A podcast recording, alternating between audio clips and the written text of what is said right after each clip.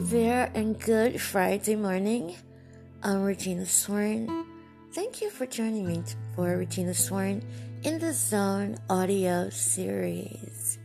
Um, I really am touched by all of your letters sent to my official website uh, concerning um, the last audio, Roses Now Part 2 and um, I received quite a few emails.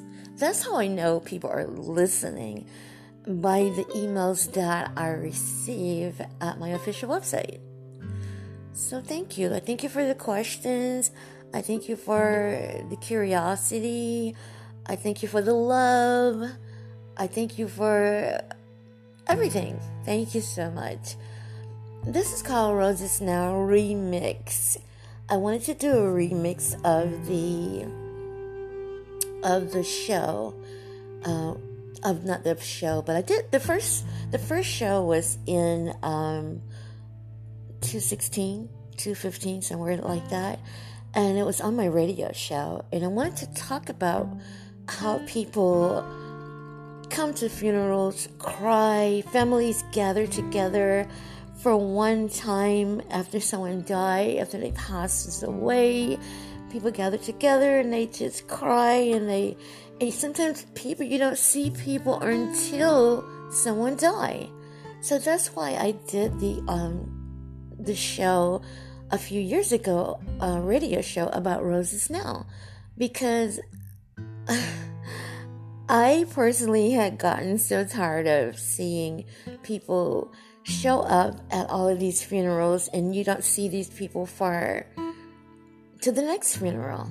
And you know, families would get together, they are not a part of each other's lives, and then suddenly someone passes away, everybody love everybody, and then once it's over, you know, it's back to square one.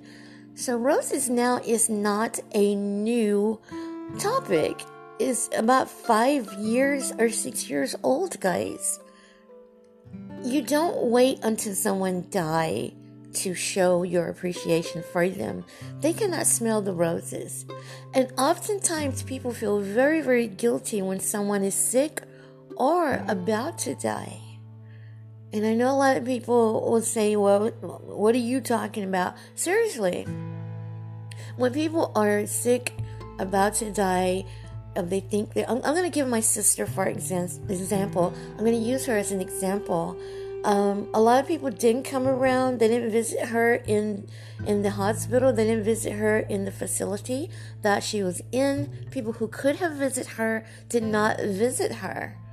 So about a week or two before she died, here comes everybody coming to see her, sending flowers. Um, the whole nine yard. Why? Because they knew she was going to pass away. So you shouldn't wait until things like this happen. If you got something special you want to give that person, you want to give that person roses, give them those roses two years ago, three years ago. Where was the love three years ago? Where was all these beautiful tributes three years ago? That's all Roses is about. Roses now is about giving the person the love and respect that they so deserve while they can still love it, while they can still enjoy it, while they can still smell those roses, while they can still be a part of it, while they are still a part of this life we call life. So I'll always use my sister's situation as an example because you know people knew that she uh, was terminal or that she was in hospice or whatever. So yeah, everybody was gonna crowd around and, and, and, and come around. Why? Sometimes that's your conscience. Sometimes that's guilt. But say that we do all of these things three years before that give those tributes three years before that. Where are all of this love three, four years before that? That's all I was asking concerning my sister. Where was the love then? So don't wait till a person is is dead, dying, about to die or already deceased to show your love. Show it years and years and years ahead of time. And then you'll know, and then you won't feel, you won't have that that that strange feeling about did I do my all or did I do this or did I do that? Because roses now the, the this this show, the audio, the subject, the topic has been around for, for some years now. I was led to talk about that.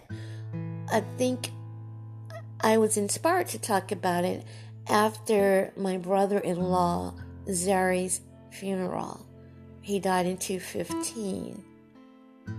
And you know, people will come around and cry, you know, I'm sad, and bring these roses and bring these flowers and bring food, and you know, and everybody love everybody.